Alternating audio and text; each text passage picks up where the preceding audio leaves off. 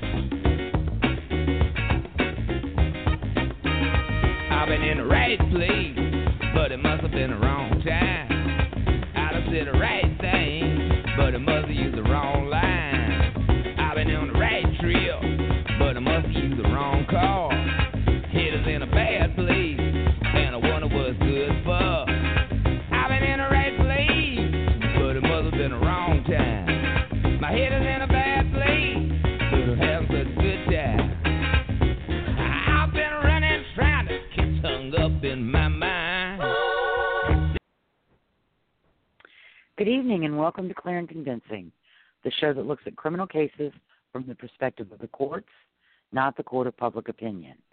We're Lisa O'Brien, podcasting from New Orleans, Louisiana, and Michael Carnahan from Little Rock, Arkansas. It's NCAA tournament time again, with LSU ranked as the number three seed and UALR ranked as the number 12 seed, whatever that means. Thank you for joining us for season two, episode three, State of California versus Charles Manson.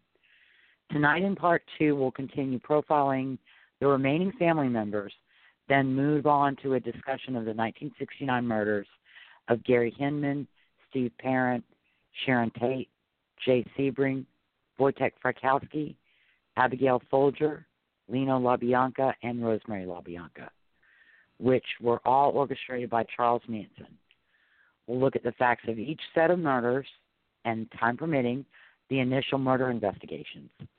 As always, we are a live show and calls are welcome. Our phone number is 347 989 1171. Happy Tuesday, Michael.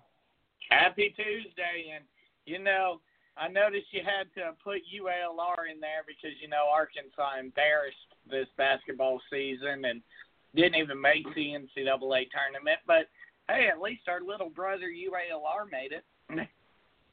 Yeah, oh, okay. I see I I I wasn't sure.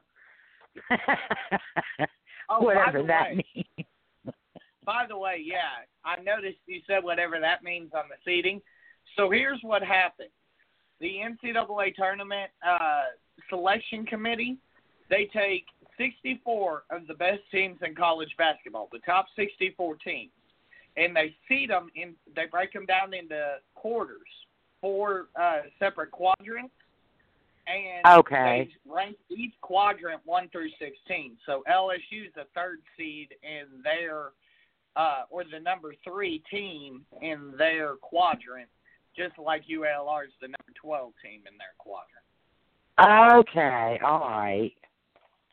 All right. All I know is that for the month of March, CBS, TBS, TNT, and a couple of other stations are going to be preempting the crap out of everything. Oh, yeah. college basketball. You better enjoy. You better enjoy your regularly scheduled programming these last few days because I think it starts Thursday night. It does. There's no. There's no new Big Bang. There's no new oh. Young Oh. Sheldon.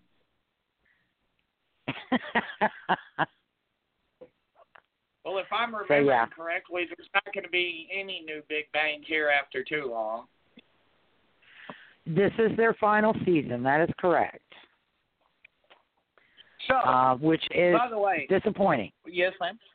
Yeah, very much so. I actually do love that show. That show and How I Met Your Mother are two of the shows that my favorite TV shows of all time. But I don't know if you've been noticing, but at work I've kind of been uh, doing some uh, some uh, research while I've been at work uh, on Wikipedia, and I've been sending you names and cases and stuff.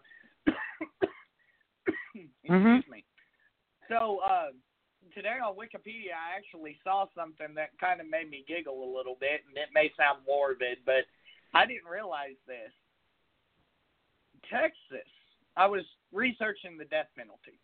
Texas executes somebody on average every four and a half weeks. Holy crap. Yeah, But I mean, they've slowed fair, they've slowed down a little bit the last couple years.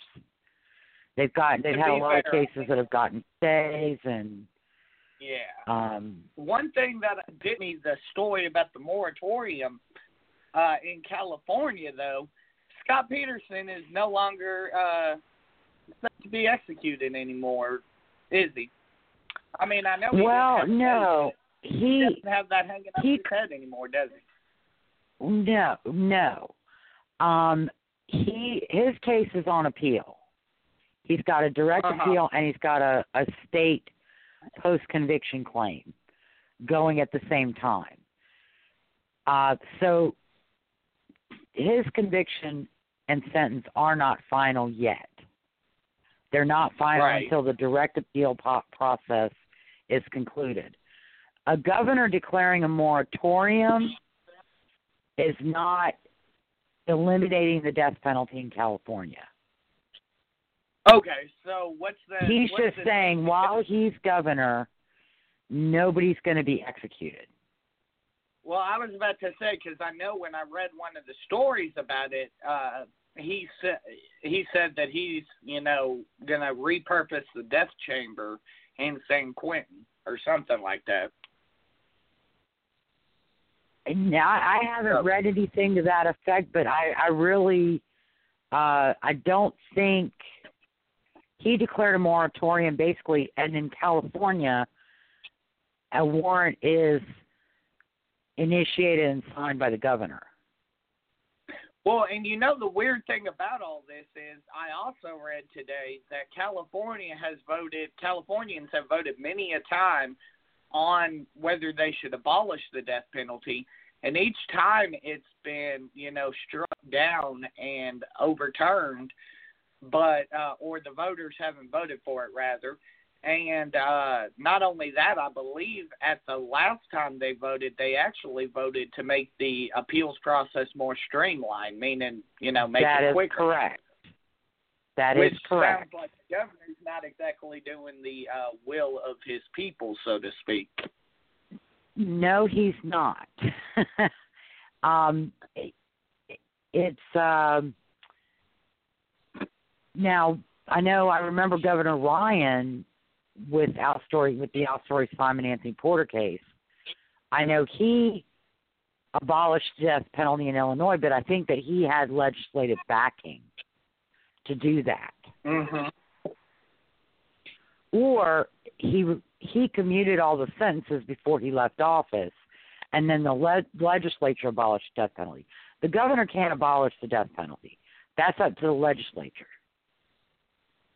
Well, definitely. I mean, I don't want to jump too far down this rabbit hole because I know how much detail we go into on this Manson stuff, and we, you know, need to get Right, uh, right. on it. But definitely, I wanted to, you know, talk about that with them for you with a minute for a minute as well because I did see that you have an execution date set for one of our uh, former cases. And uh, you know, definitely look forward at some of the other cases I uh, sent to you. Especially, I don't know if you saw Yeah. one, but you know, definitely, uh, I believe it was the first woman ever executed in the country. Uh, I sent you. I thought that one was definitely would be presenting interesting uh, case. I don't I don't I'm remember sure. seeing that on the um, Facebook Messenger. I'm trying to think. Her name was. There was something special about her. Her name was like Buena Lolo or something like that. Okay. I don't know. It was one of the last ones I sent you. Uh, Judy But, uh, Buenoano. yes, I think maybe. Judy Buenoano. I'm gonna say yes. I thought she I was from the 80s. woman's name. Do what? Yeah. I think she was from like the 80s. Maybe she was. I just remember there was something special about her case that I was like, hmm, that's interesting. And uh, besides Yeah. the fact that she was a woman sentenced to death, Right. and you don't right. see that very And she was, I think she was probably the first woman executed since the 50s. maybe that's. I think that may be Maybe what you're thinking of. Yeah. Um, now, before we start actually with the developments, I do want to say I've debated with myself saying this all day because it's not what the show is about, but as you probably know, horse racing and, and race horses and thoroughbred horses and Clydesdales and police horses are very, you know, near and dear to my heart. And Mhm. yesterday, uh, Pioneer of the Nile, he is the Mhm. sire of Triple Crown winner American Pharoah, the 1st Mhm. sire of a Triple Crown winner, the only living sire of a Triple Crown winner until yesterday. He uh, died suddenly yesterday um, at WinStar Farm in Kentucky. And he was a great horse. He was kind, sweet, quirky, uh, but not a typical stallion. He wasn't bitey. He didn't bite people, and he didn't have a you know hot temper. And so I just Mhm. wanted to say, you know, the horse racing world lost a great sire of future generations, and he's going to be missed. Absolutely, absolutely. Well, it looks like you. uh I know you that you follow this case like uh I used to follow Casey, and then uh like you know we follow West Memphis Three, but it looks like you got some good news over the past week. Correct. Uh, last Wednesday, the 13th, the Florida 4th District Court of Appeals affirmed Dalia Dippolito's uh, solicitation to commit first degree murder conviction and sentence of 16 years in prison. So at she will not be leaving the women's facility in Ocala before 2032. Her attorneys So have a she- couple of options. Okay. Her attorneys have a couple of options. They can, options. well, more or less, they can request Uh-huh. a rehearing, but it's unlikely that the fourth district is going to grant that because they're not deciding anything different from any other case that they've decided. Mhm. Um, so she she may try. I don't know if there's en banc hearing on the fourth district or not, but uh, she can ask the full fourth district to hear it. It's unlikely that they will, uh, because this Mhm. isn't a case where they have another solicitation to commit first degree murder case, where another panel found objective entrapment or uh, improper evidence being admitted through cross examination of a defense witness, which was the Uh-huh. issue that she raised in her appeal.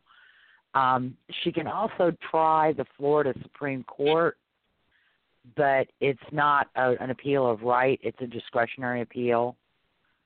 And they did not grant her appeal on her motion to dismiss, and so it's unlikely that, that they're going to take the case and overrule the fourth district.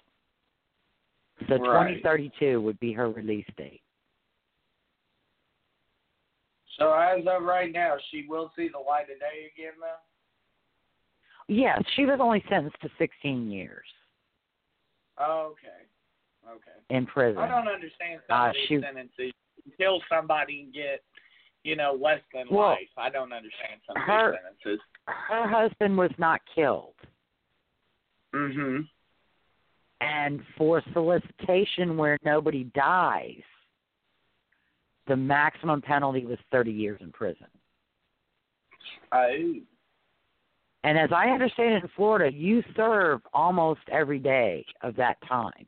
Oh, I'm sure, and especially you know, So not to get into politics, but with the Republican governor in there, I'm sure you know, at least while he's in there, she ain't moving unless a court decides.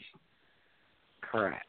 So um she would probably have 30 her attorneys have 30 days to decide what they're going to do. And I will of course be keeping uh keeping watch. But uh they issued a written opinion and it was very it was a great opinion.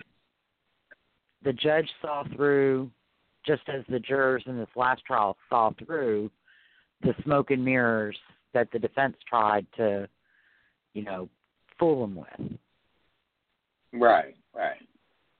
So, And- uh, As far as the other one goes, it looks like uh, Mr. Swearingen now only has a few short months left to uh, walk the face of the earth, huh? well, unfortunately, we know his attorneys, uh, Bryce Benjet and uh, James Rytting. Uh, they are already Mhm. talking about filing uh, some kind of writ, probably a state post conviction writ, challenging the cell phone location evidence that was used at Swearingen's trial. Mm-hmm. He's not likely to to prevail on that, but if they wait until June or July to file their writ, he might see a stay.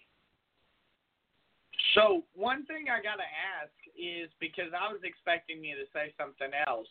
One thing I noticed in you know researching these cases, it seems like everybody starts uh, uh, gets to a point where they stop, you know, uh, putting appeals in for the process, or excuse me, the uh, the evidence, and they start appealing based upon the protocol. When would we, should Swearingen get to that point, when will we start seeing them try to delay the process based upon protocol? Well, the the reason one of the reasons that he's not going to be successful on this, uh, which is an evidentiary challenge, is because it was Mhm. used at his trial, and he is known that it was used at his trial.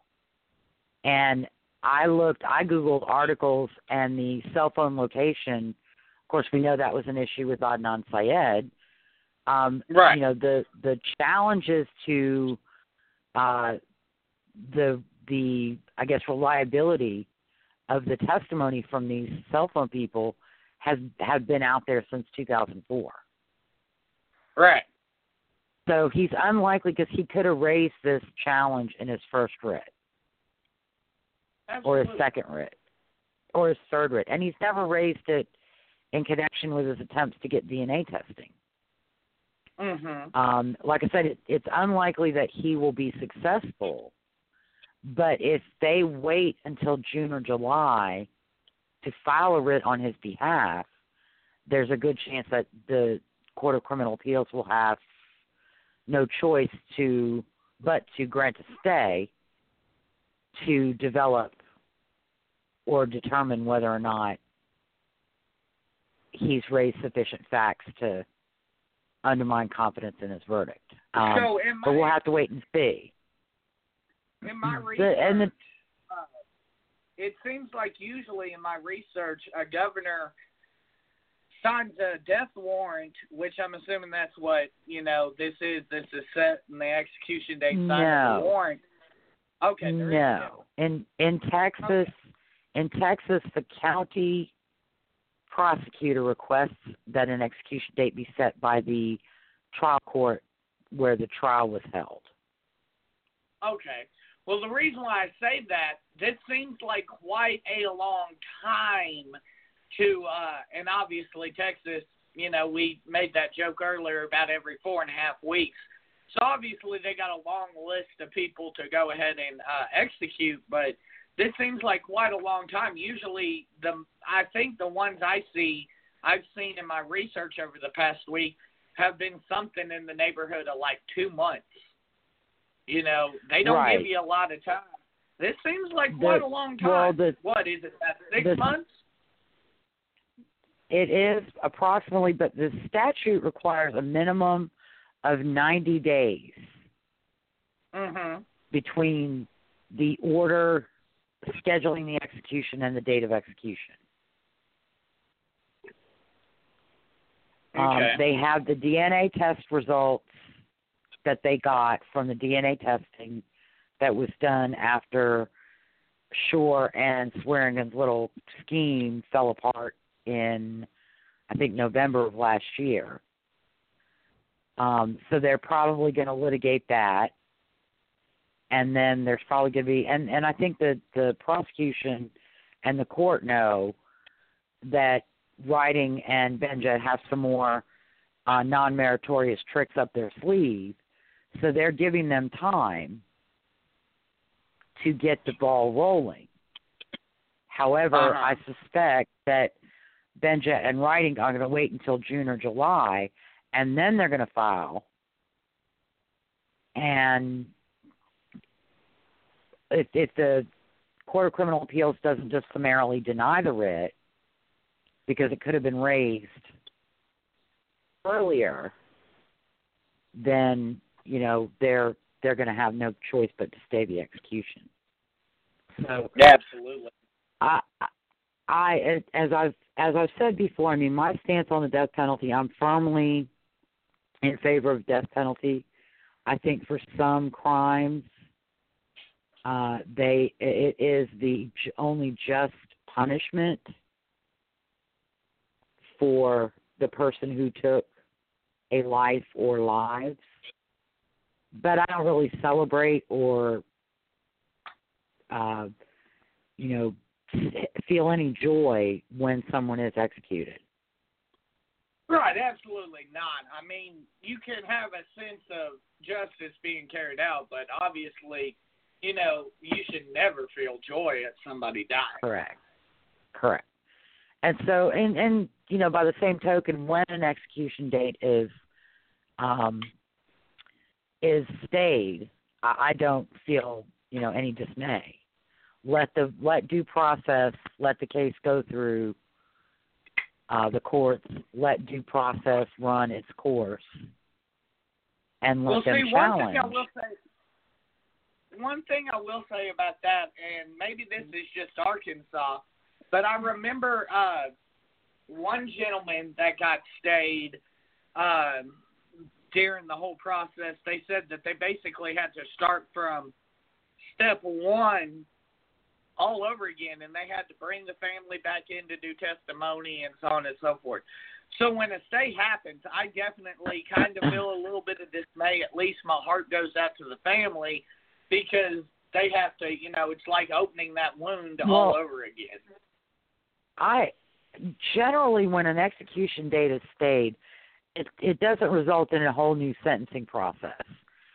I think I know the case that you're thinking about. Was he one of the people who was That was scheduled to be executed with Yes. the eight in Arkansas?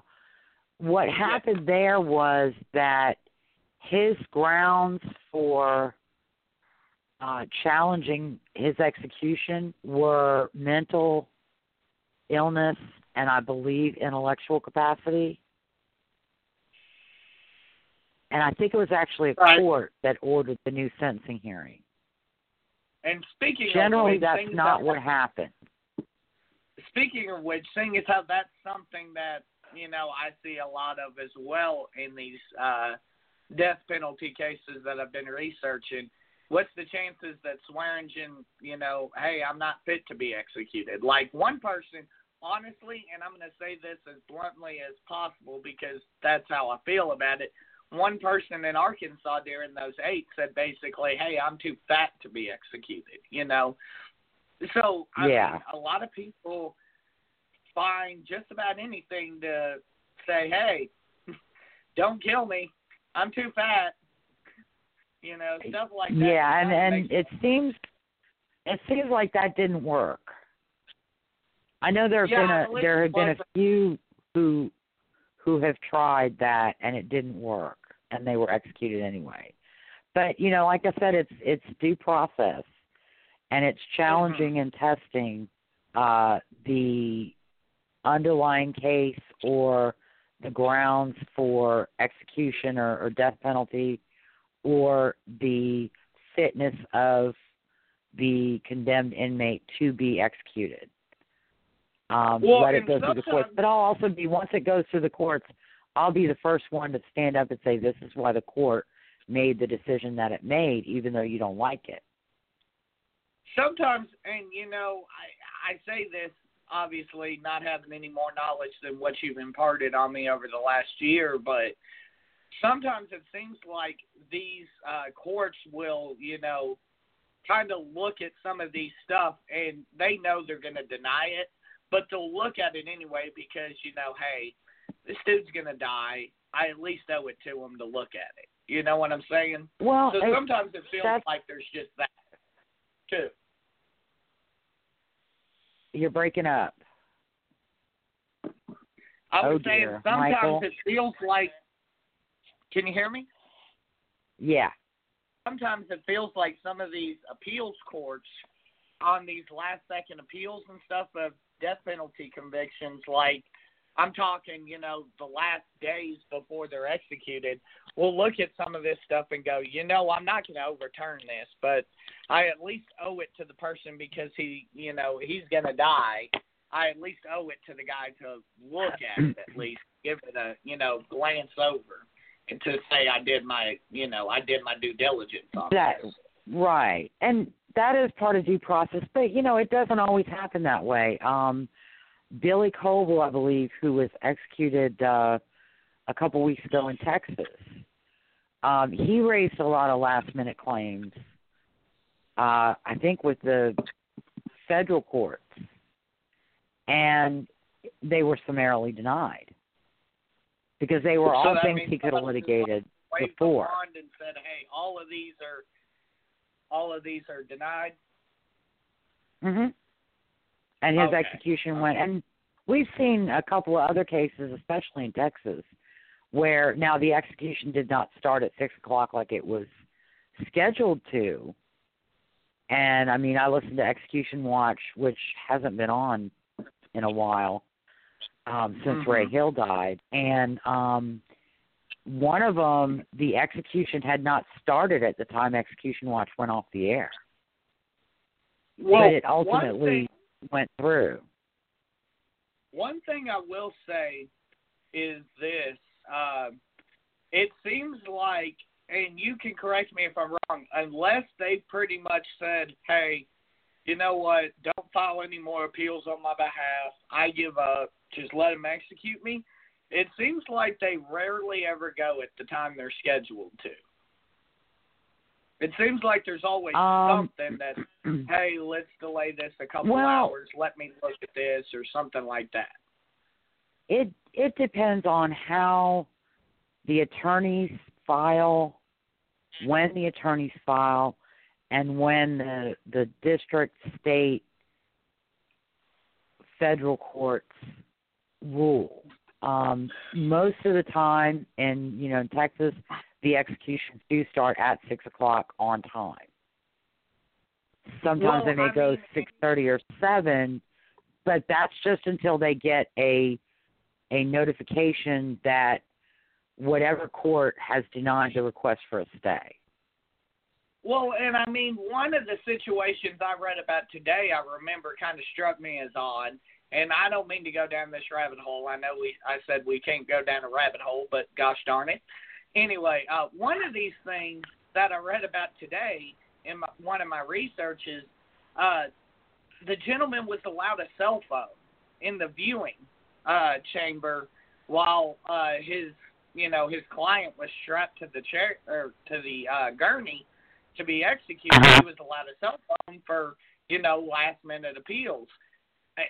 I mean, what's he going to do in that situation though? If he gets a phone call, is he going to start beating on the window and saying, "No, take the drugs out of him"? I mean, at a certain point, there's a point of no return, isn't there?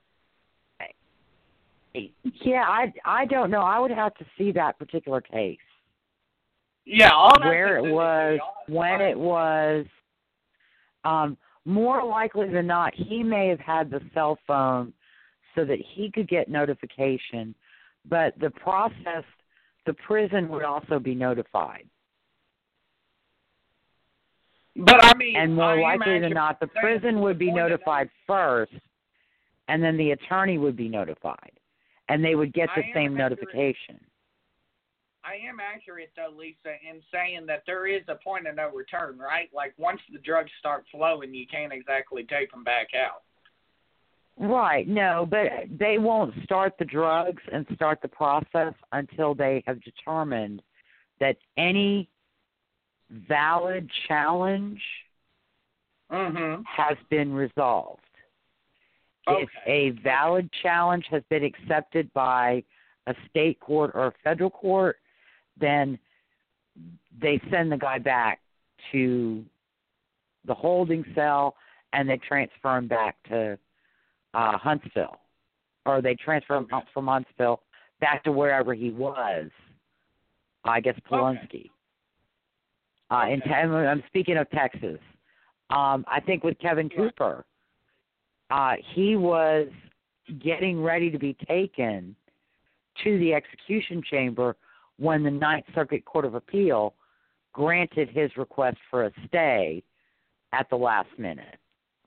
Right, because I remember And watching this that Kenneth- week. Uh, he had, you know, Ken- he literally dropped to his knees and made him carry him. But yeah, I remember that. Right.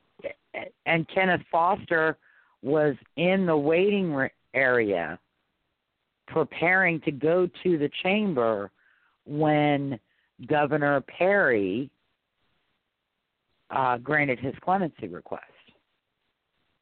I remember this last time, and I don't remember which case it was, but I do remember a case where a gentleman was actually brought into the chamber. I don't know if he was strapped down.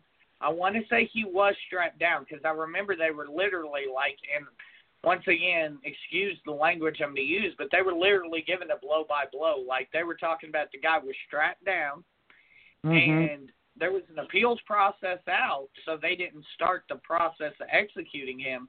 Like, but it was taking so long that you know they even let the gentleman get up to go use the bathroom, you know, stuff like Right. that. So is that is that something that happen occurs often where they're sitting there strapped and ready to go, or and they're just waiting on the last appeals, or do they usually wait till the last appeals are exhausted before they take them into the execution chamber? And this is an oddity. I I think that I think it really varies on the circumstances. Um, Mhm. If they know there is a pending case or a pending claim with either a state or a federal court, they more likely than not would wait until a decision was handed down on that claim or whether a decision on a request for a stay was either granted or denied.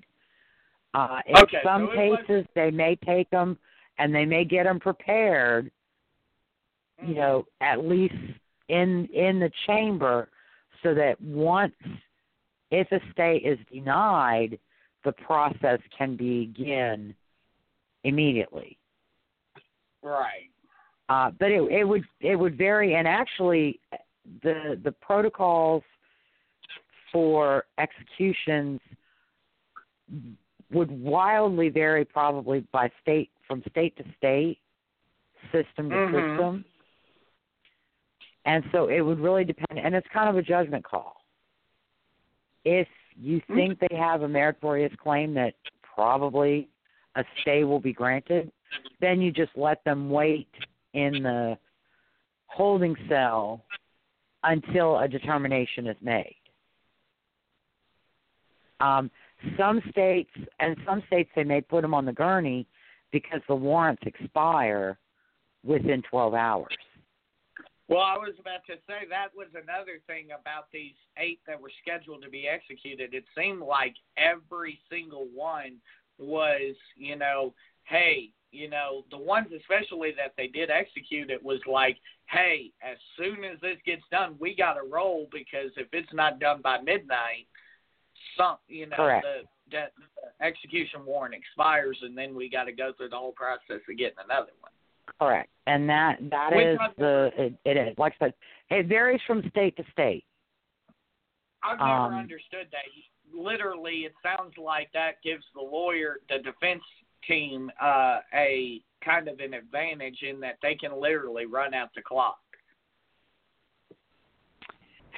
I think the courts tend to make that, you know, not quite a sure thing. Um, most of the courts will generally make a determination within a couple of days Mhm. or a few hours. Okay. And so I know I remember when Philip Workman was scheduled to be executed in Tennessee. I think his Uh-huh. attorneys filed some kind of challenge the morning of the execution. Mhm. and at like 5:30 that day state court federal district court and 8th circuit no 6th circuit all denied his request for stays Okay. Okay. so Well, yeah I put us down the rabbit hole enough. Let's kind of try to crawl. i know glad it wasn't me.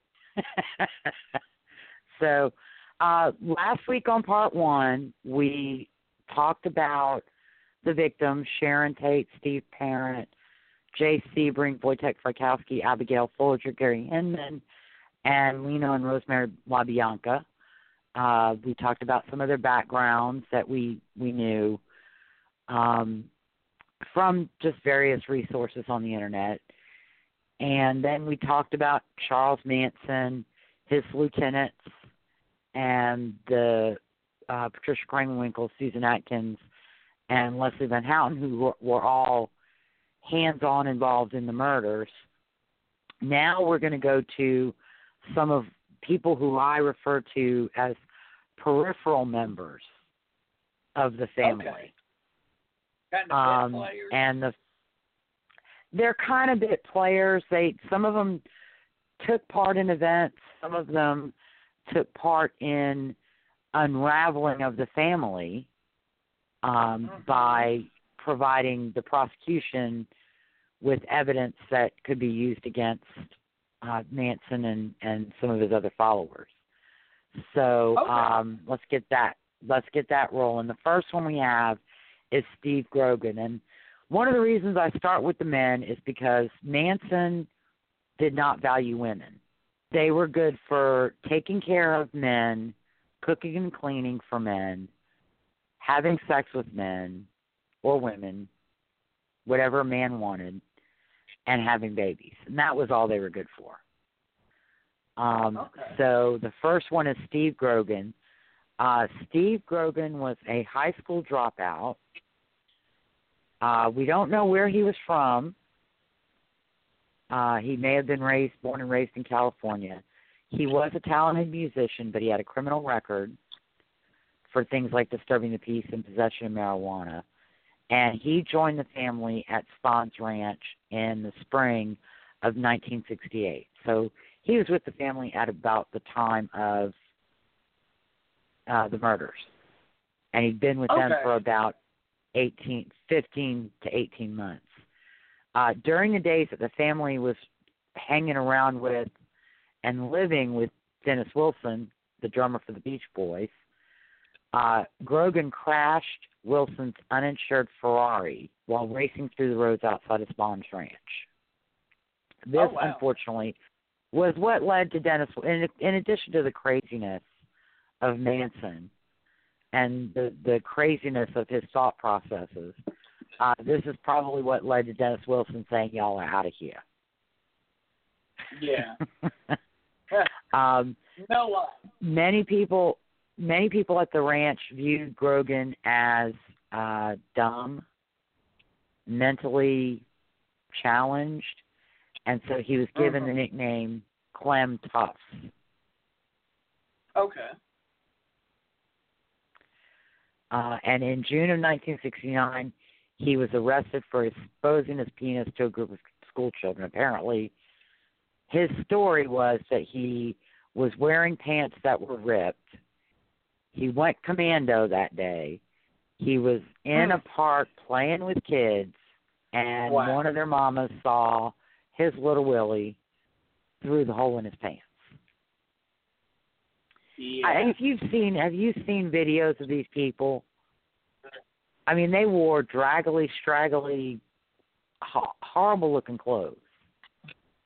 It was, True. you know, hippies, dirty, smelly, blah. uh, and he ended up being sentenced to uh, a 90-day observation period at Camarillo State Hospital, State Mental Hospital right. but he walked out and came back to Spahn's Ranch after two days. Should have stayed in Camarillo. He might have avoided a uh, life sentence for murder. right. So, uh, all right, our next uh, person is Linda Kasabian. And Linda Kasabian is actually, to me, one of the heroes in this whole sad drama. Uh, she was born Linda Drouin on June 21st, 1949, in Biddeford, Maine. Um, Mhm. her parents had been divorced, but they'd remarried when she was young. When she was 16, she dropped out of high school and got married, and then soon after divorced. Her second marriage was to a hippie by the name of Robert Kasabian, and the two of them traveled the country enjoying the hi- hippie lifestyle, going from commune to commune. In March of 1968, their first child, Tanya, was born, but there were problems in the marriage, and Linda took Tanya back to New Hampshire, where I guess she'd grown up. Um, later, in an attempt to reconcile, her husband talked her into coming to California. They were living in uh, Topanga Canyon, and that was when they met the Manson family Right. uh, through Catherine Share, who was known as Gypsy. Um, things didn't work out with Bob, and so Linda ended up going with Gypsy to Spahn's Ranch and taking up residence there with Charles Manson. Um, Okay. One of the things, the first things that she did when she joined was to go back to Topanga Canyon to retrieve her belongings, steal five thousand dollars from the person who had been giving her, her husband, and her child a place to stay, and Wow. bringing that back to the family at Spahn's Ranch. Yeah, These are just that, and that was what you know. That was what Charlie did. He convinced you that right was wrong, wrong was right, and right was wrong. Hmm. Okay. and you know that's that's what he did. Now, some sources I read, the five thousand dollars was actually uh, money she took from Bob, her hus her soon-to-be ex-husband. So, one the one source that I was relying on had that it was actually the host, who I'm not naming. Um, Right.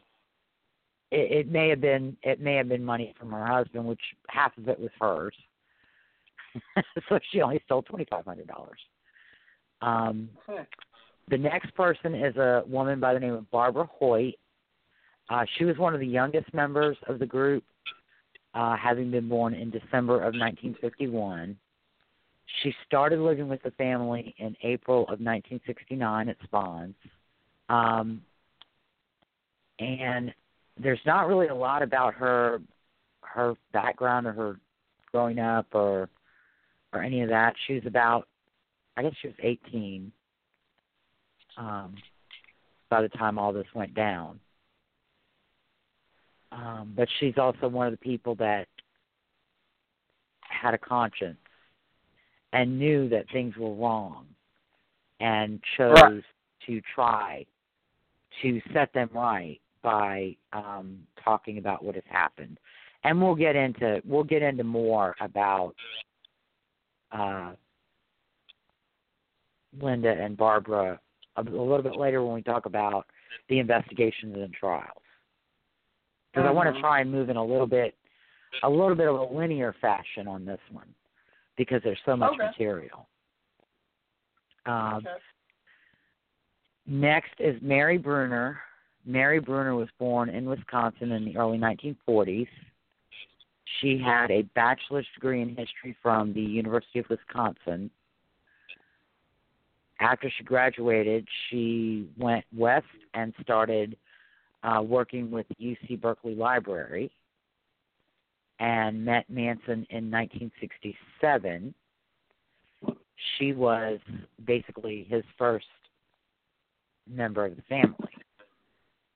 Right. Um, she had a son with Manson who was named Valentine Michael, and he was called Pooh Bear. And I think she had another child later uh, with uh, Bobby Beausoleil.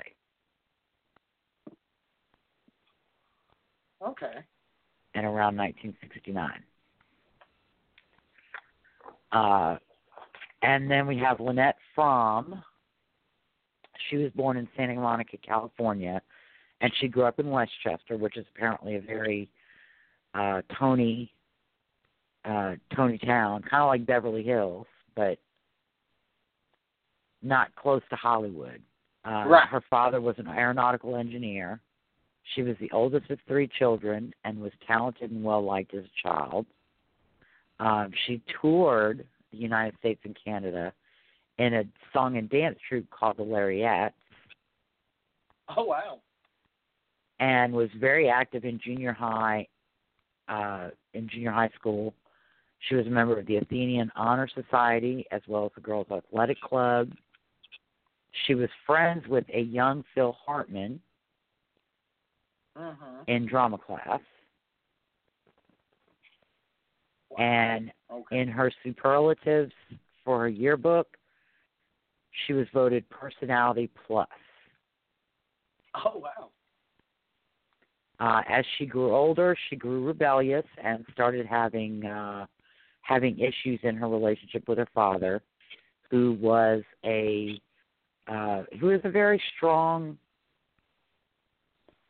you know, one of the man of the house. The man of the house, his castle rules with an iron fist, Right. you know, uh, type of thing, which was not not really that unusual for fathers of that era um and and he was probably a big old teddy bear compared to her grandfather Mhm. Okay. you know i'm just saying um but of course you know kids and teenagers don't have that perspective on things. Yeah, absolutely. um and well when she was in high school she did become more rebellious and started using drugs and alcohol. Um she was burning herself with cigarettes and shooting staples into her forehead so lynette ain't tie ain't wound tight quite tightly enough. I can and tell. was apparently coming unglued um, wow. and um she briefly went on the she dated Bill Siddons and he was uh later went on to be the road manager for the Doors Oh, cool. and uh Siddons' mother saw that Lynette was not quite right and so she talked Bill into steering clear of Lynette. Um Okay. after high school, she bounced around living with different people. Then she moved back home, and enrolled at El Camino Junior College. Uh, but then she couldn't get along with her dad. And the two got into a fight over the definition of a word. And it was Oh, the last wow. straw for Lynette. Okay. That is crazy. Yeah. I mean, I wouldn't move out. I would just never speak, not speak to my dad for a while. Right. Um, and it was around the time, this time that she met Charles Manson on Ven- Venice Beach. He always And became-. It became uh, became family member number two with Mary Brunner. Right. Um, she also had a special spot in the family. Uh, only Charlie was allowed to sleep with her, and Mhm. she spent most of her time. She was assigned to take care of George Spahn when the family moved to Spahn's ranch. Okay. So that was, uh, uh, and then I, I think you've seen a lot of the things in later years that she remained, as she may still be, devoted to Manson. Okay. So, but again, we'll discuss more about her later. But fighting over the definition of a word, Yeah, that's uh I mean, something. I'm a little bit crazy, but I would probably just like uh, my sister and I do that all the time. And you know, I just don't talk to her for a couple of days. Yeah, I'm probably not going to fight over the definition of a word. I'm just eventually going to get to the point like, you know what? Sure, you're right. I'm just going to go on Yeah. Yeah. All right. Next is Sandra Good, and we have one more who's not on the uh who's not on the outline, but she plays a role, so we're going to include her. Uh, Okay. Sandra was the youngest of three girls. She was born the February twentieth, nineteen forty-four. Her father was a stockbroker. They lived in San Diego. Uh, her parents divorced when she was four. She went on to attend both the University of Oregon and San Francisco State College. Uh, she's very, Mhm. very intelligent. Uh, and if you've ever seen her speak, she's very intelligent. Um, she also is not like Lynette, she's not quite right in the head. Right. Um, she joined the family in April of 1968, and she's the one who found Spahn's Movie Ranch uh, for the family to live. okay.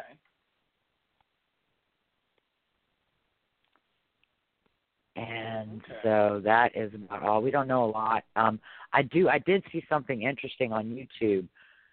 Uh, apparently, Stephen Kay, who was the prosecutor with Vincent Bugliosi, when they were teenagers, their mothers fixed Stephen and Sandy up, Oh wow. and with their mothers, That's they went to uh, like a lunch at IHOP.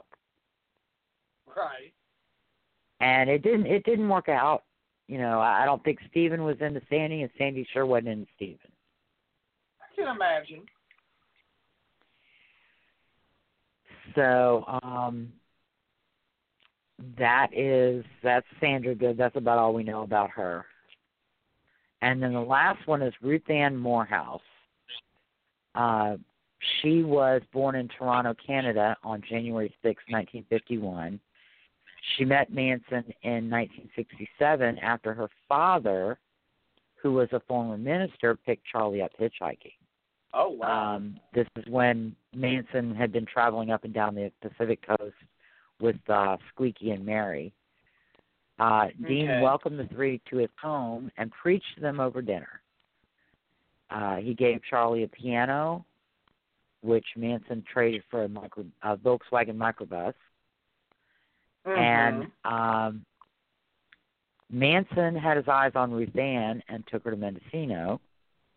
When Dean found out, he was going to kill Manson, but Manson was able to calm him down and introduce him to LSD, oh wow. Let's interview. which led to a former preacher to LSD, yeah. And uh that led to Manson, Fromme, and Brunner staying with the Morehouses for a few weeks. Uh Dean thought Charlie was Christ like, but his wife did not appreciate the house guests and left to go live with her sister. Okay. Um, so you know, even uh, we didn't talk about some of them, but there were people that you know came in. They thought Charlie was great, and then as time, sometimes a very short time wore on, they realized this guy's not something's not right. He's he's not You know, this is not normal. Not and they got away.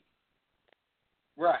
And uh if you've ever seen pictures of Ruth Ann Morehouse, she was one of the most beautiful women within the family. Uh Mhm. next to Catherine Share Gypsy. Uh her nickname was Ouisch. Manson nicknamed everybody. So Okay. um, but uh, she ended up uh, going back to Los Angeles with Charlie after marrying a bus driver.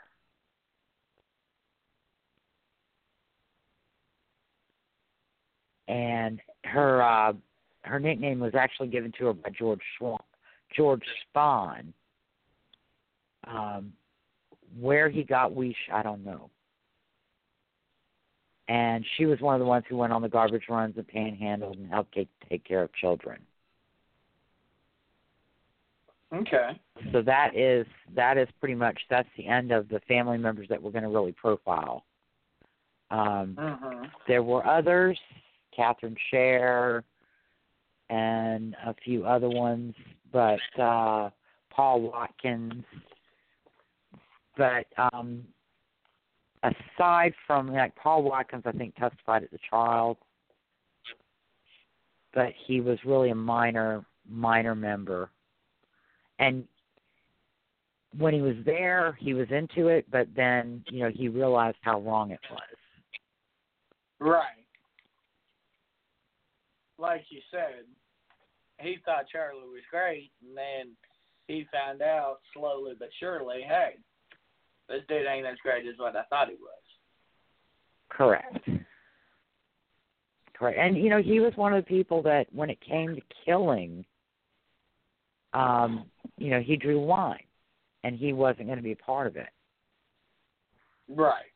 So how did Charlie feel about that? Just wondered. Well, you know, I think he was never asked, he was never tasked with going along on any of the on any of the murders that were committed. Mhm. So he didn't really have to take a stand.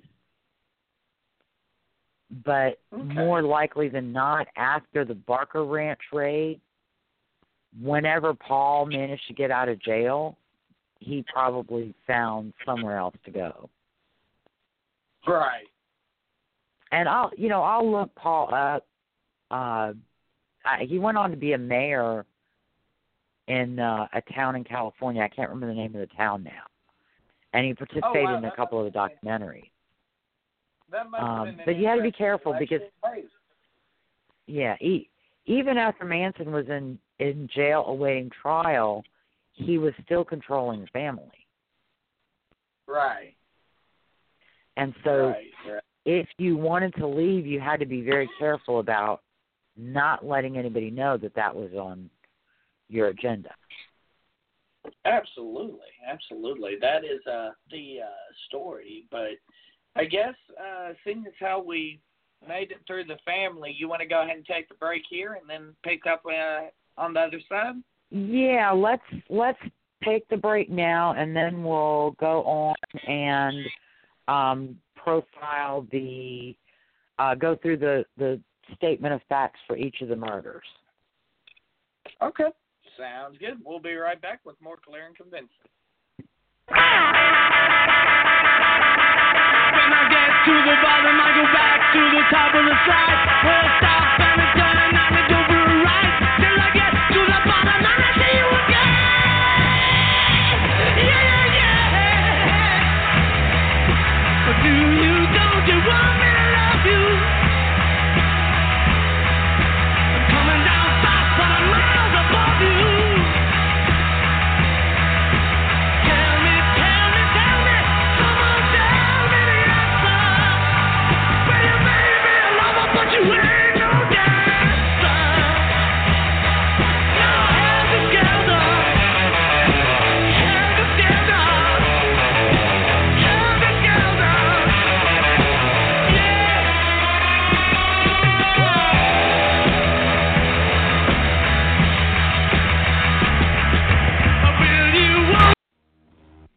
Are you looking for the best deals for your vaping needs and accessories? Then check out the guys at Sub Ohm Vapors.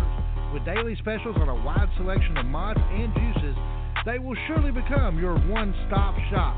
Ray and the guys at Sub Ohm Vapors, located at 6929 JFK Boulevard, Suite C in Little Rock, Arkansas, want to see you. Join them on Facebook, Twitter, Instagram, but more importantly, visit the store or call 501 392 6487. Sub Ohm Vapors. Vape it like you built it.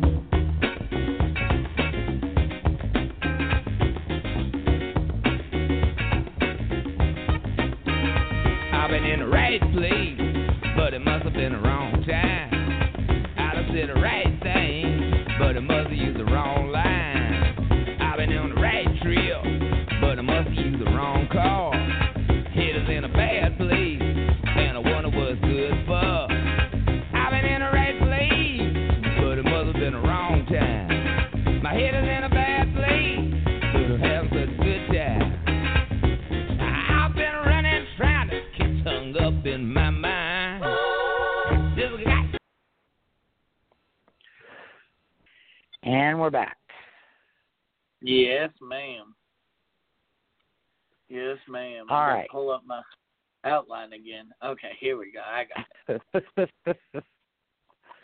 All right. Um, let me get back to my my uh, little office. So everything everything starts. First of all, one thing I don't know if I mentioned it. I know I mentioned that he was very Charlie Manson was very prejudiced, racist.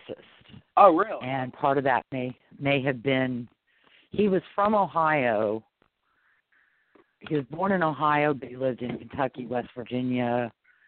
Um, he had family who were uh, apparently did not get the memo that um, the South did not win the Civil War.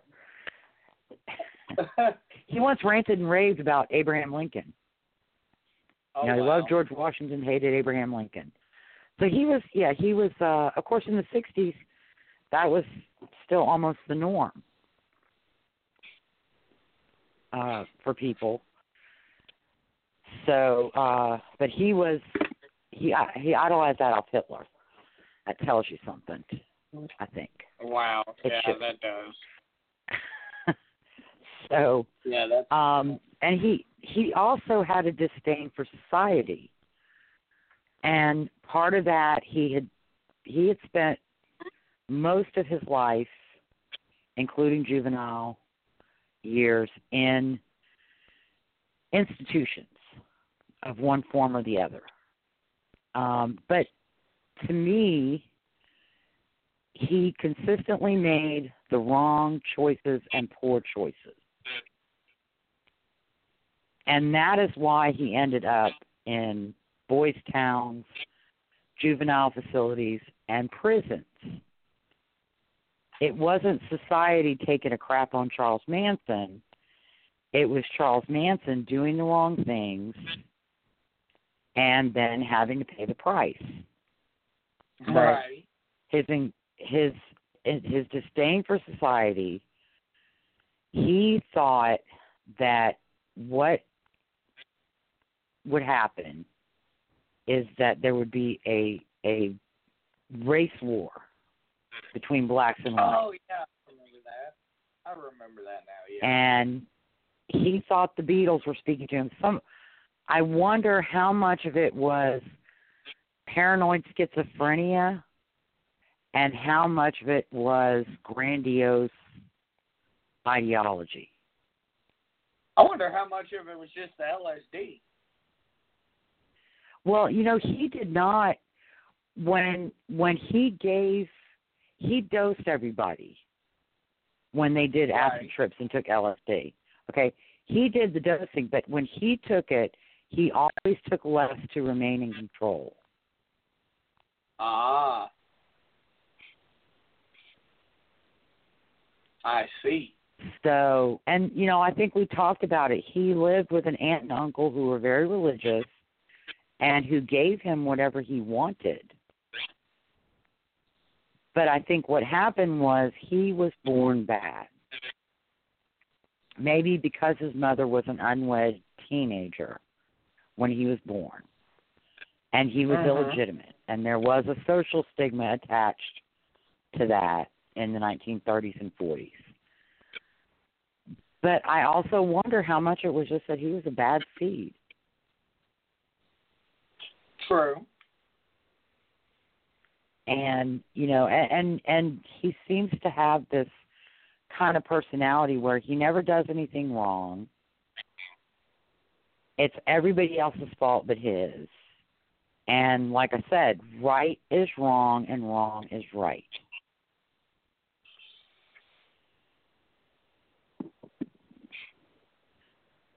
so Hmm. um he was also incredibly manipulative Um, so that that's that's kind of Charlie. So he wanted this race war, and Right. what he had the plan was he and the family would go into the desert and find this hole in the desert, and they would hunker down there. And when the war was over, blacks would win, but then they wouldn't know how to run the country or do anything.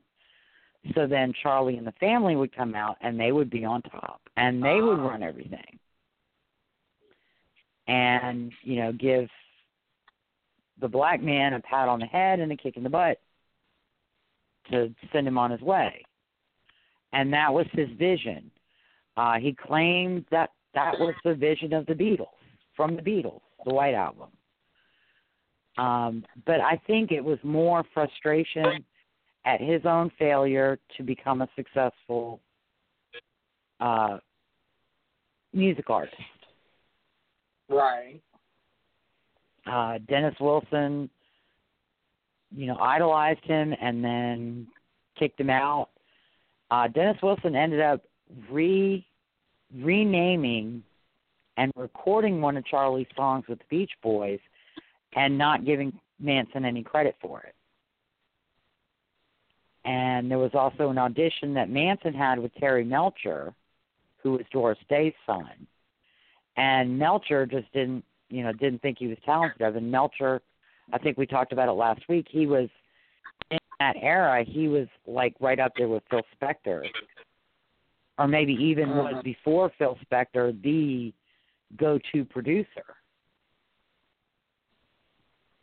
And I don't remember the names of any of the bands that he produced. Um, I think Yardbirds was one of them, but don't quote me on it. So he Manson had a score to settle with Melcher because Melcher did not recognize his great talent, which I've heard the man saying he was not talented. I've listened to Mhm. the man talk. I've listened to his lyrics. He's not that talented. Right. So um, Gary Hinman had put up members of the family in his home in I think it was in Topanga Canyon. Uh, over the over the months, probably prior to them moving out to Spahn's Ranch, when they descended on George Spahn and took over. Um, and uh, so Hinman had apparently sold some drugs to Bobby Beausoleil. And Charlie told Beausoleil that the drugs were bad. And so Beausoleil needed to go to Hinman and get their money back. Mhm. Another potential motive was that Charlie was looking for money to be to get uh, dune buggies to move to the desert, and they were trying. He was trying to figure out who had money, and he believed that Gary Hinman owned his house and had stocks and bonds, so he wanted Gary to join the family and give all the money to Manson. The truth is, Hinman probably did not own the house he was living in. Right. He was probably renting it. Uh, and he may have even been like a caretaker for an absent owner uh, because he was visited at one point by someone looking to rent part of the house. Or he may have been trying to rent out part of the house to subsidize his own rent. Uh, because he was a Uh-huh. music teacher and working on a PhD and working in a music store. So he wasn't a Right. he wasn't a rich guy. So Bobby Beausoleil, Mary Brunner, and Susan Atkins went to Hinman's house on July 25th, 1969. On the 26th, uh, and, and, you know, Hinman's being held by Beausoleil, Atkins, and Brunner um, for at least two days. Okay. at some point Manson comes over because Beausoleil is not getting the job done, and he fights with Hinman and actually slices off, I think, part of Hinman's ear and slices his face with a samurai sword.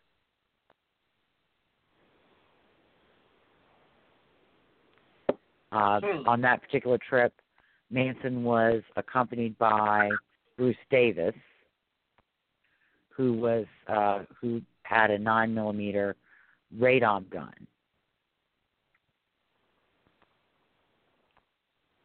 And so uh, Manson told Beausoleil to take care of business and left with Davis in one of Gary Hinman's vehicles. Right. And not long after, uh, Mary Brunner and Susan Atkins drove up in a Volkswagen microbus, which had previously belonged to Gary Hinman. Somehow, all of the titles for Hinman's vehicles had been signed over to Charles Manson. Uh, but and even though the title had apparently been signed over, uh, they hid the microbus on Spahn Ranch, and uh, they got about twenty-seven dollars and sixty-four cents out of Gary Hinman.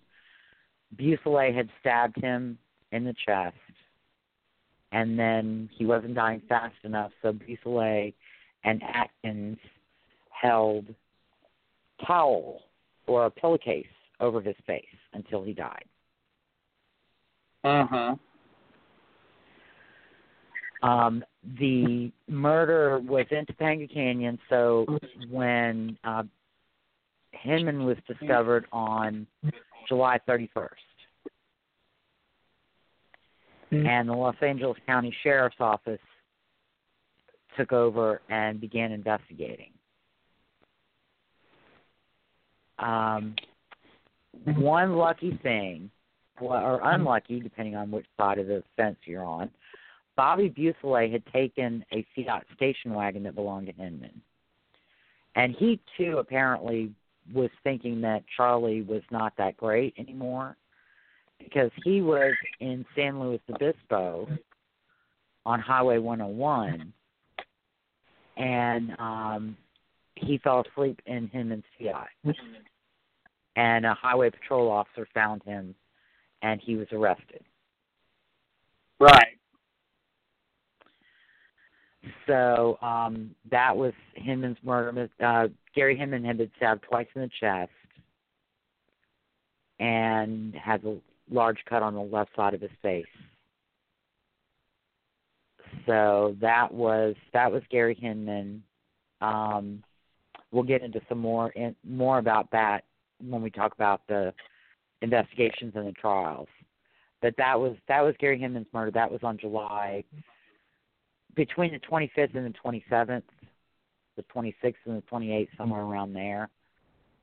Um, and Manson made incriminatory statements. You know, like I said, uh, after Hinman's murder is discovered, Bobby Beausoleil found in his car. So Right. Bobby was arrested immediately and was being held. And so um that was that was Gary Hinman's murder at the end of Okay. July. Um again, the likely motive was Charlie thought Hinman had money, Charlie wanted the money, and Charlie was going to get it anyway necessary That's Charlie's fault. or not Charlie, not himself, but he was going to have people get the money. And that's one of the things, you know, when you when you look at the parole hearings that uh Patricia Krenwinkel and Leslie Van Houten talk about is how, you know, yeah, we'd walk into people's houses and once you walk through the door, everything you want is yours. Wow. There were there were no morals. If you want it, take it. And that that was the way that they thought. I I don't get it. I don't really. Yeah. Yeah. So now we'll move on to the uh, murders at Cielo Drive. Cielo Okay. one oh one zero zero five zero zero Cielo Drive. That was where Terry Melcher had lived at the time that Manson was trying to impress him. Um, Okay. he had moved. And in March of 69, Manson had gone there looking for him and had found out that he moved. So That didn't sit too well with Manson, I'm sure. he it it did sit well with Manson, but it didn't really matter to Manson. Instead of going after Melcher, he just went after the symbol, the the home, and Mhm. That's that was the symbolism that mattered, not who who was who was there. And so um the house had been rented by Roman Polanski and Sharon Tate Polanski around March. And in fact I think when Manson did his little reconnaissance mission, um, they were just moving in.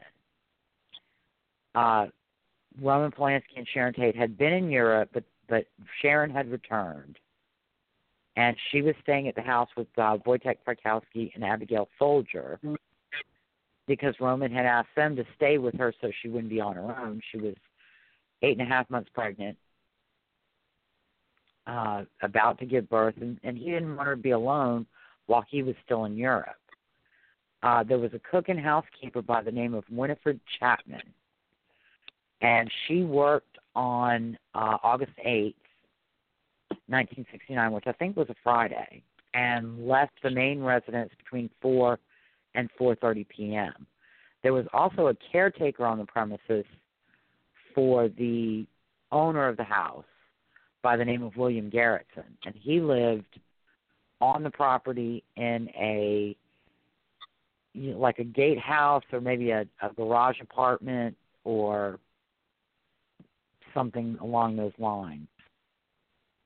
Um, on the night of August 8th, early morning hours of August 9th, Manson sent Susan Atkins, Charles Watson, Patricia Krenwin- Krenwinkel,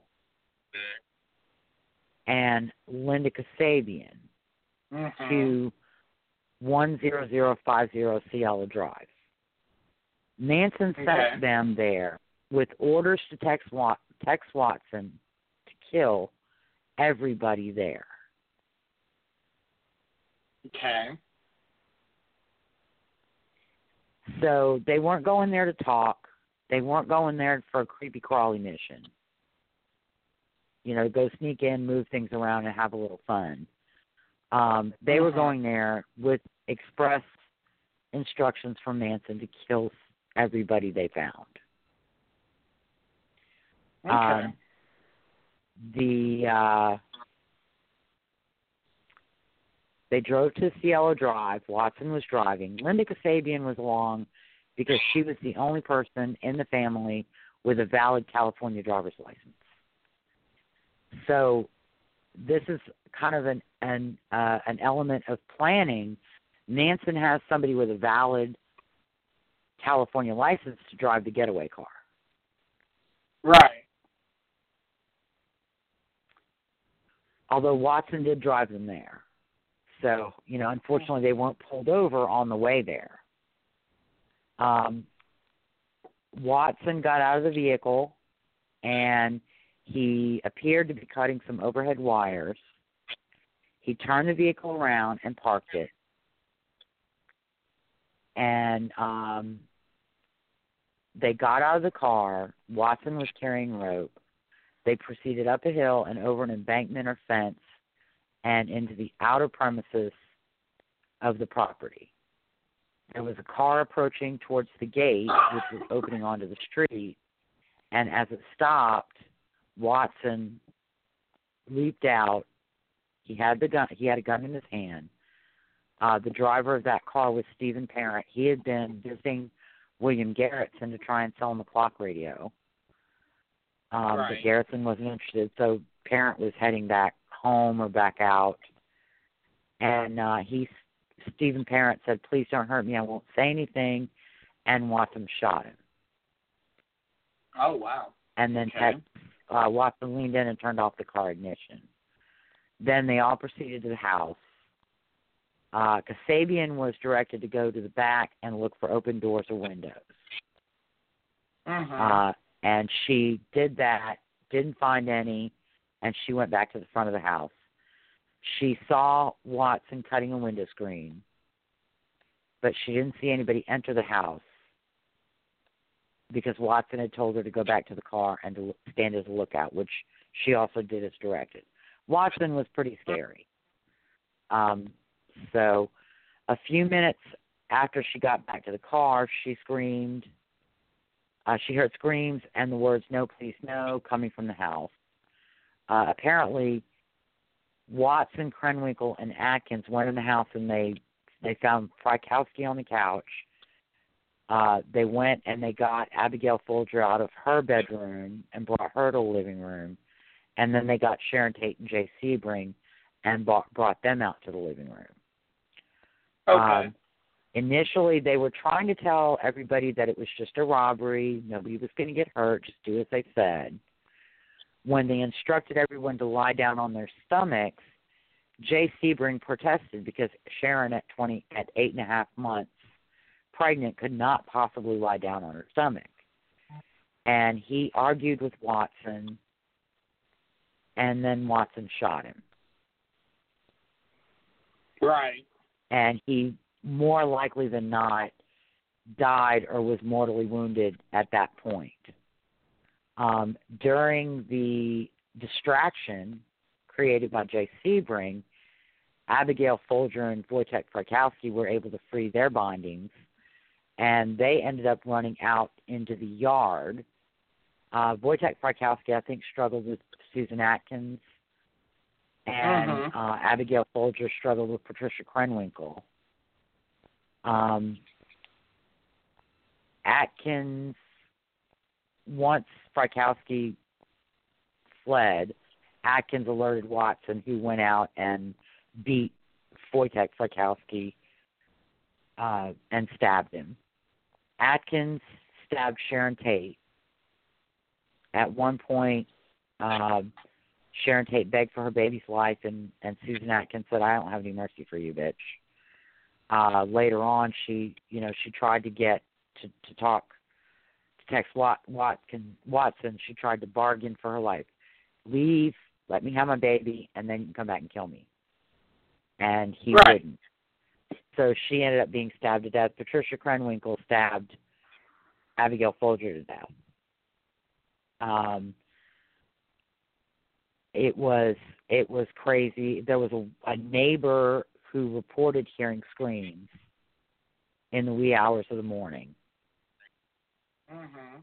and um, like you know, Stephen Parent was in his car on the driveway.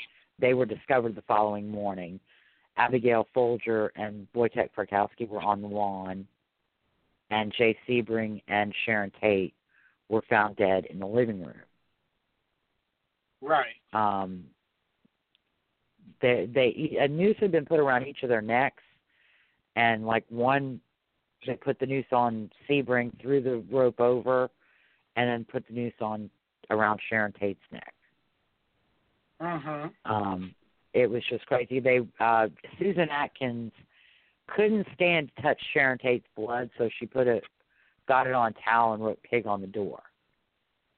And Beausoleil had Okay. writ, written "political piggy" at Hinman's house.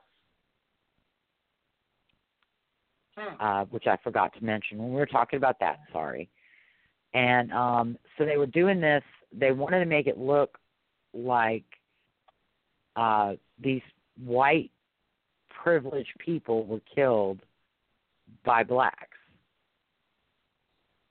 because they wanted to incite the race war because it wasn't happening on its own even with all the you know civil rights and and unrest that had been going on during the late 60s. It wasn't happening Right. fast enough, so they were going to they were going to jump start it. And this was their, you know, this was their grand scheme. Um, okay.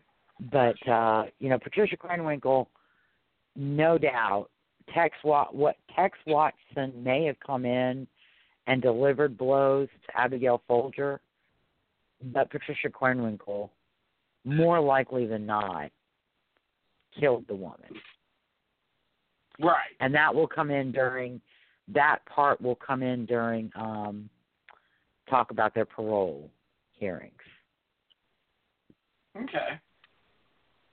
So um, the following morning on August 9th, Miss uh, Chapman returned and found the bodies on the lawn, and she left uh, the property.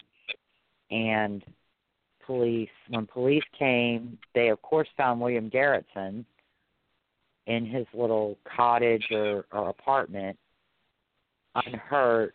Uh, he was treated probably very roughly by the police, who at the time had five dead bodies, six if you count Sharon Tate's baby, and one living body on a gated property. And so they, of course, jumped to the conclusion that Garretson must have done it.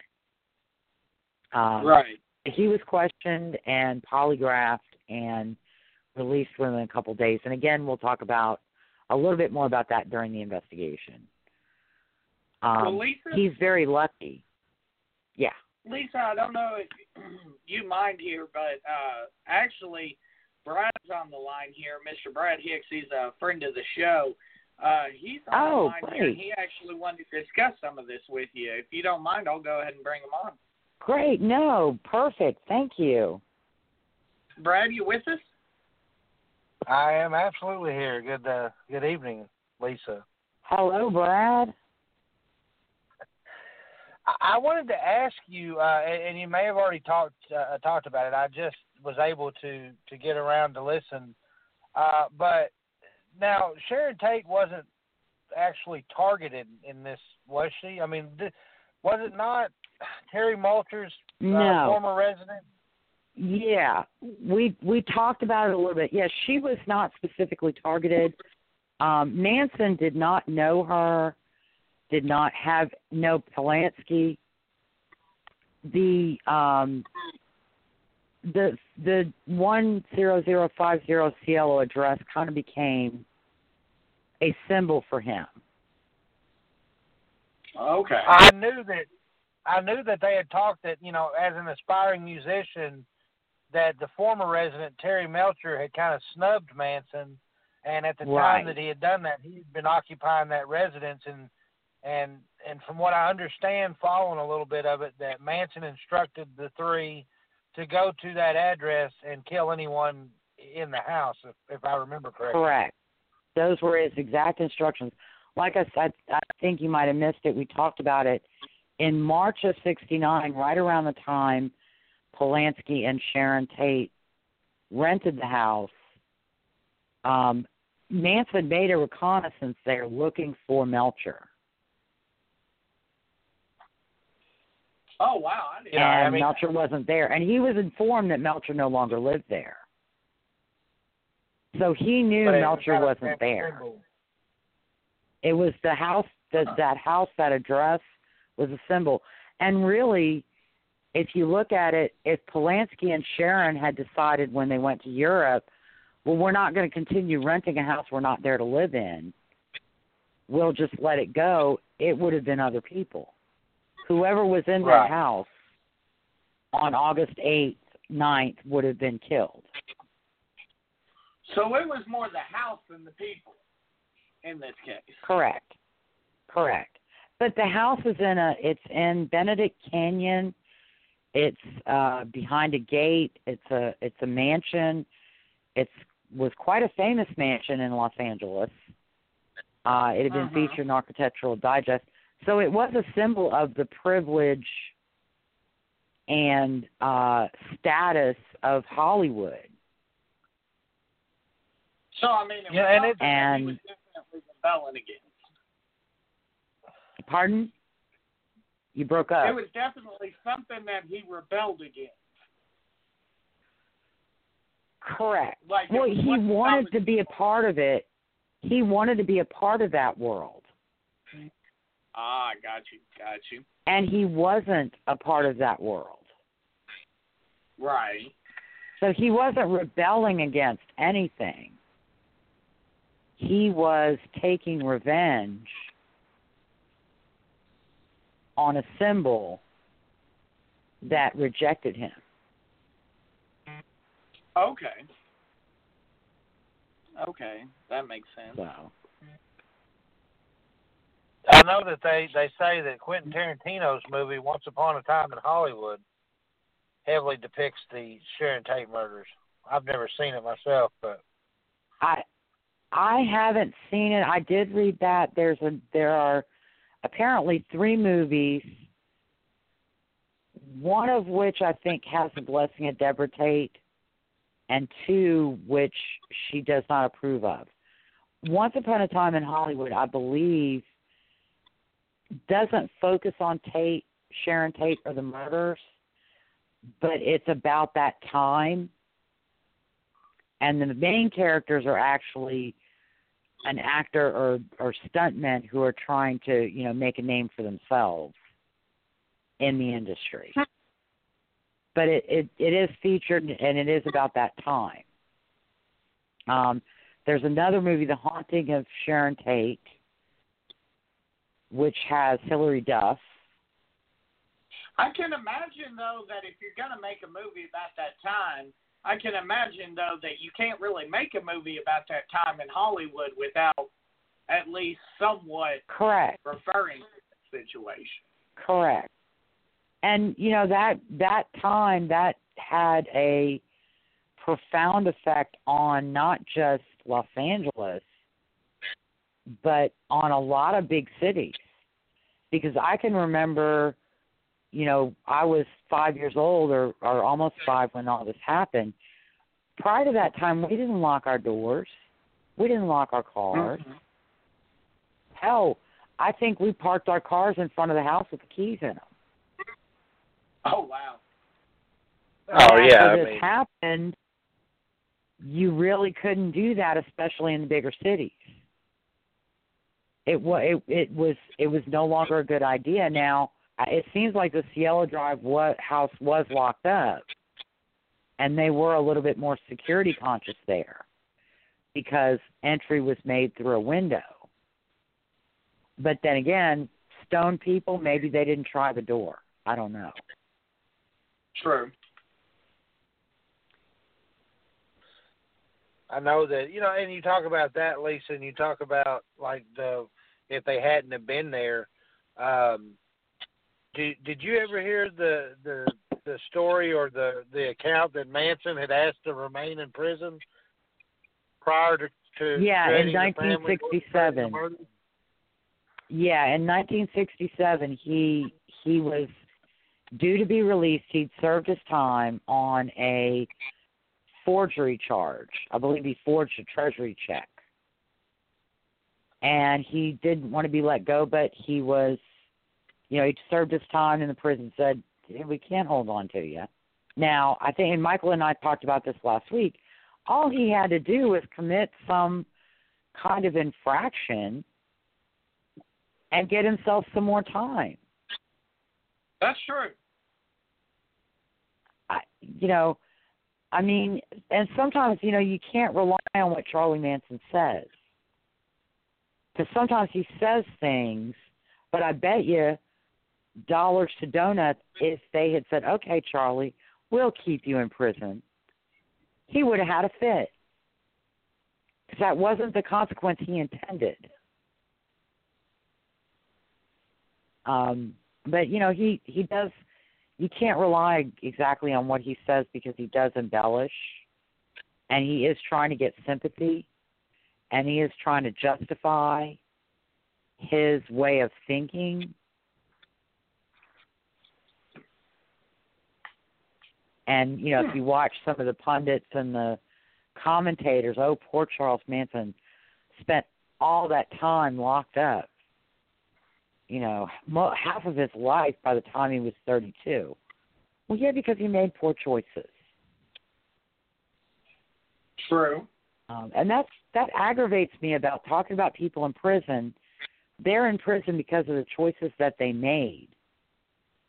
They were not plucked off the street and thrown into prison for no reason. Although some people do believe that that is how the system works but you know they're they're there by and large because of their own poor choices.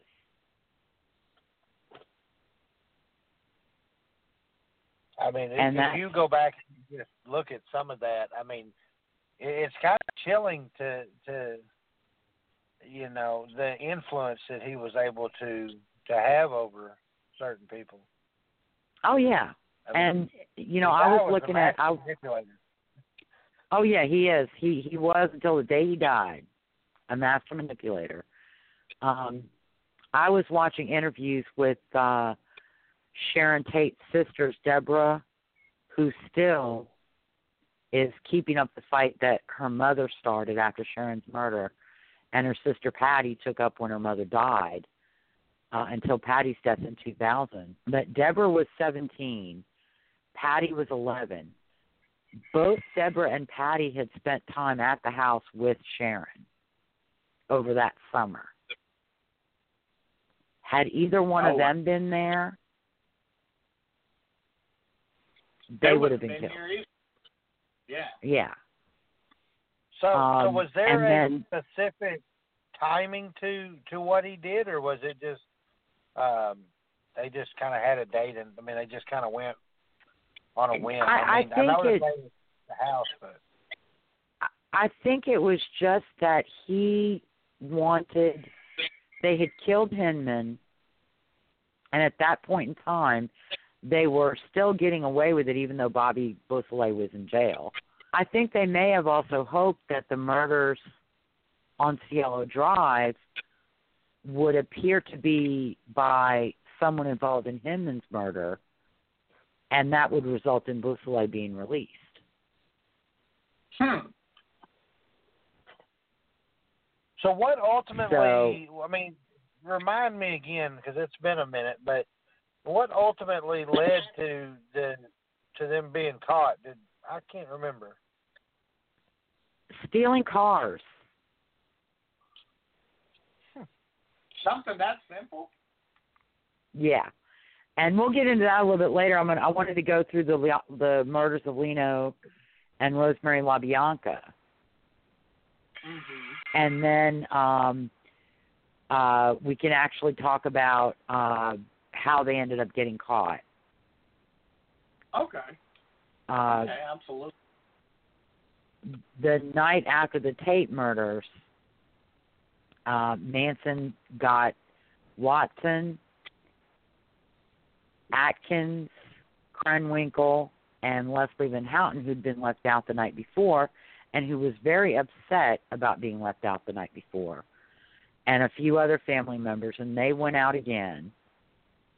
Uh, Manson took them to a house on Waverly Drive, which is in the Los Feliz area of Los Angeles. Um, he had been at a party in that neighborhood and he'd seen the house. Manson went into the LaBianca's residence. The LaBiancas had been out with their son that day. They'd return home late during the evening. He went in, he woke up Mr. LaBianca, woke up Rosemary LaBianca, told them that they were this was just a robbery. He tied him up. He said, "I'm not going to kill you," and then he left and left them with Watson, Krenwinkel, and Van Houten. And one of the problems with the Tate murders was it had been so messy. Right.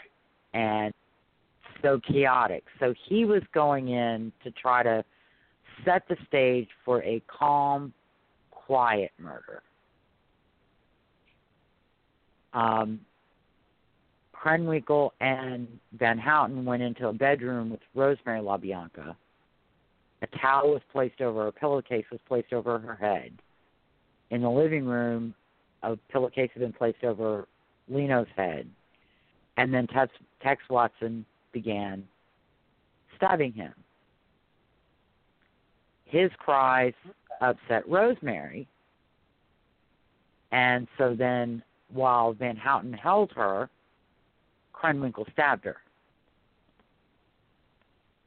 But she wasn't dying fast enough, so Van Houten rushes out and says, We can't kill her, we can't kill her, and lets Watson come in to finish her off. Uh, so basically, the way it sounds is the complete opposite of uh, Cielo Drive. It's well orchestrated. It's uh, not messy. It's you know basically Well- uh, a hit. I think it was only it was only well better orchestrated because they only had to deal with two people. Okay. Had the LaBianca's children been there, because remember, Leno had three and Rosemary had two. Mhm. Had any of them been there, it probably would have been the same chaos as the night before at the Tate Cielo Drive. Okay. because it was three against two in that case, and at Cielo Drive it was four against three. Okay. Uh, now, while while Watson, Krenwinkel, and Van Houten were in the La, La Bianca house, Manson was out with the others driving around looking for more people to kill. Hmm. Um, he had also taken Leno LaBianca's wallet, which he instructed uh, Kasabian to get rid of in a place where a black person would find it and use the credit cards. Right. Again, it's like a race war. hmm So, um, while they were out driving around, Manson decided he wanted to kill an actor that uh, had picked up Van Houten and Kasabian while they were hitchhiking. Kasabian took him to Uh-huh. the wrong address. And so they were unable to find anyone or kill anyone else that night. And again, that's why I say Kasabian's one of the heroes in this, is because even though she knew that's what he wanted, she thwarted him successfully, and he never even knew it. Probably until she Okay. testified at trial. Um, so uh, that was the, the murders. I think the the LaBiancas were discovered the following day on August 10th um, by Rosemary's 16 year old son, who returned to the Waverly Drive house. And Okay. both the Tate, uh, the Cielo Drive, and the LaBianca murders were investigated by LAPD, but it was apparently two different squads that investigated the murders, or two different Uh-huh. sets of detectives in the same squad, because they profiling had had not really even started at that point. J. Edgar Hoover, who was so anti anti psychology, it wasn't even funny. um, he thought psychology was a bunch of hokum. Uh, the FBI was not doing profiling. They were not developing their methodologies or, or developing research or interviewing offenders to find out what makes them tick. They weren't doing any of that stuff. And so the ideas of MO and signature were just not not thought of Right. as much as they would be now. And um I I'm no I used to be a fan of John Douglas, but I'm not anymore. And he was on some special saying, you know, they should have recognized that immediately. The writing on the wall. Um and you know, they're not going to recognize that. They have victims in the entertainment industry, industry or associated with it, peripherally even, and then they have a grocer and his wife. Right. They have people in their 20s and early 30s, and then a 44 year old and a 38 year old woman. Right. There's no pattern victim wise. There, there's no link, and there's no link between the the victims at the Cielo Drive house and the victims, the La LaBiancas. There's no link between them, or Gary Right. Hinman for that matter. So, um, and you know, maybe in the long run, it's better that two different, uh, two different or three different agencies investigated these crimes, yet they still all came to the same offenders independently. Right. So, um, again, as with the Cielo Drive, there was no uh, evidence of ransacking at the LaBianca house, although Charlie had stolen a wallet. Um, there was no other property missing. And uh, Leslie Van Houten had written Death to Pigs in Blood on a wall in the living room. Uh, she had written Rise over a door and then Helter Skelter on the refrigerator. Okay. So that was uh, that was pretty much the LaBianca murders. Um, then on August 16th, uh, detectives investigating car thefts had gotten a warrant and they raided Spahn's ranch. Okay. At the time, I think George Spawn was starting the welcome for Charlie and his family was starting to wear thin for George. But he didn't want to lose his two little honeys who took care of his every need. So he sold the property to someone else Mhm. so that that person could be the bad guy and get rid of Charlie and the family. Of course, he probably wanted to keep Squeaky and Ouisch uh, for himself. But uh, so the detectives got the warrant and they raided Spahn's ranch. They arrested everyone. At one point, Charlie asked, you know, what the arrests were for, and he seemed relieved when they informed it it was about auto theft. Okay. Um, and he may have been found. It was either at Spahn's or at Barker's. He hid under a sink in a little cupboard under a sink at one of the during one of the raids. I can't remember which one. Uh, because he was only five two. He was a munchkin. Right. He was an Oompa Loompa. Um, Ah, So, but uh, yeah, he was relieved when he found out it was car burglaries. Uh, of course, Atkins was arrested on suspicion uh, with the Gary Hinman murder. They had Beausoleil Now, in custody. Lisa, Mhm. Lisa, Brad did message me, and I do have to ask. He said one of the Manson family is up for parole. Uh, which one is that? Leslie Van Houten and Bobby Beausoleil were both approved for parole in January of this Really? year. The governor has the final say. Okay. And it being Gavin Newsom,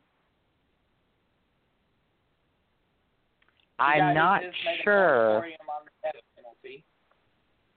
Right. I I am I am not sure what he might do. That's episode 4 though. Okay, I apologize. Cuz we're kind of going linear on here as much as possible. Um and so that's I just eh, because like I could do a whole that. episode on the parole. Cuz they these mothers have been applying for parole every 2 years or every year since like 1976. Okay. So we've got at least one episode, maybe two, on parole. right on. Okay. so, but Well, uh, unfortunately- minutes you said you wanted Oh, to we do? uh, highlight the investigation.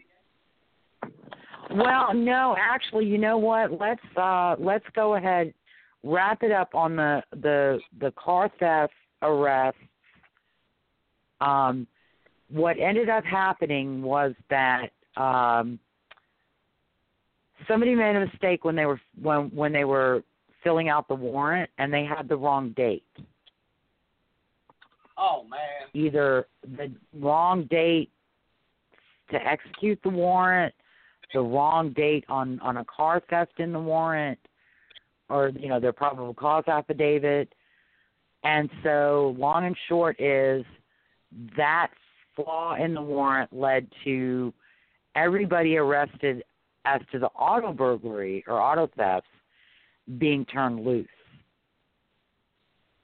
Okay.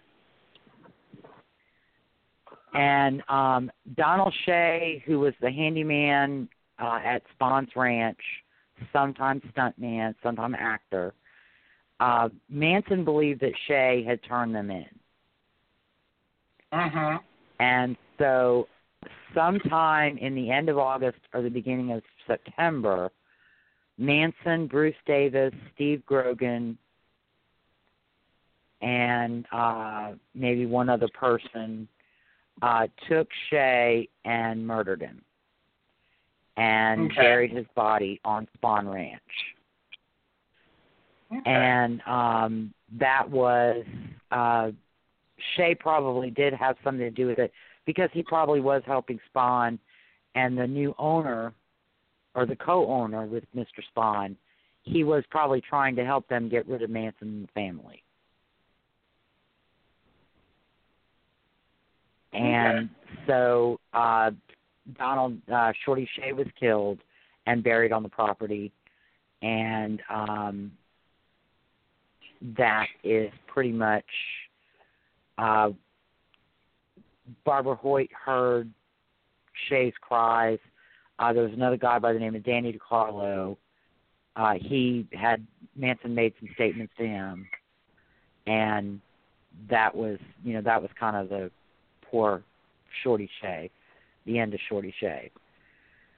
And Okay. right after that, they all moved to Barker Ranch. Okay. And so next week we'll pick up with Barker Ranch and the break in the case, and we'll talk about the investigations. Okay. Well, All. Go ahead and start. Because that Bow on. that's all the about all the time we have. Thank you. Brad Hicks, for calling in. It was great talking to you. If you're still listening. Hey, he's still on here. I believe he uh he may have muted his phone. He may be just listening at this point. Well, thank you, Brad. And we will be talking more in depth about the investigations and the arrests and the raid at Barker Ranch next week. And so uh, I hope you'll listen. I hope you'll be able to listen and call in then. Absolutely, absolutely. Always a pleasure to hear from uh hear from Brad and you know, all of our fans, feel free always call in. If you have questions, feel free to call in. Some of this stuff can definitely uh can definitely go over my head for sure. So, you know, I'm sure I'm not the only one out there, but And Brad did just message me. He said absolutely he's going to tune in. Perfect. All right, we ready to we ready to close it out for tonight? Let's go ahead and throw a bow on it. All right. Thank you for listening Clear and Convincing with Lisa O'Brien and Michael Carnahan. If you like our show and you want to know more, you can find us on Facebook. Go to our blog at clearandconvincingpodcast.wordpress.com or follow me on Twitter at O'Brien LN.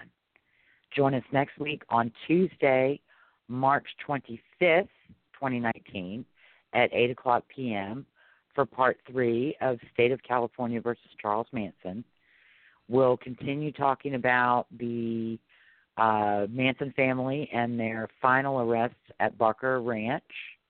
We'll talk about the statement that broke the case and the investigations of the Hinman, Tate, and LaBianca murders. And we'll also talk about the indictment of Manson and his followers and a little bit about their trials. But it's looking like this is going to be at least a five parter. So, everybody have a great week. Stay safe. Good night.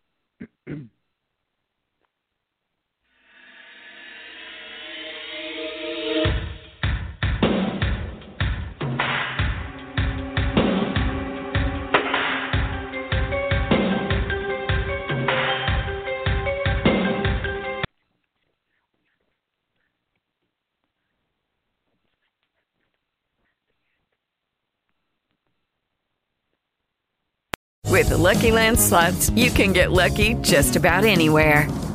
This is your captain speaking. Uh, we've got clear runway and the weather's fine, but we're just going to circle up here a while and uh, get lucky. No, no, nothing like that. It's just these cash prizes add up quick. So I suggest you sit back, keep your tray table upright, and start getting lucky. Play for free at LuckyLandSlots.com. Are you feeling lucky? No purchase necessary. Void where prohibited by law. 18 plus terms and conditions apply. See website for details.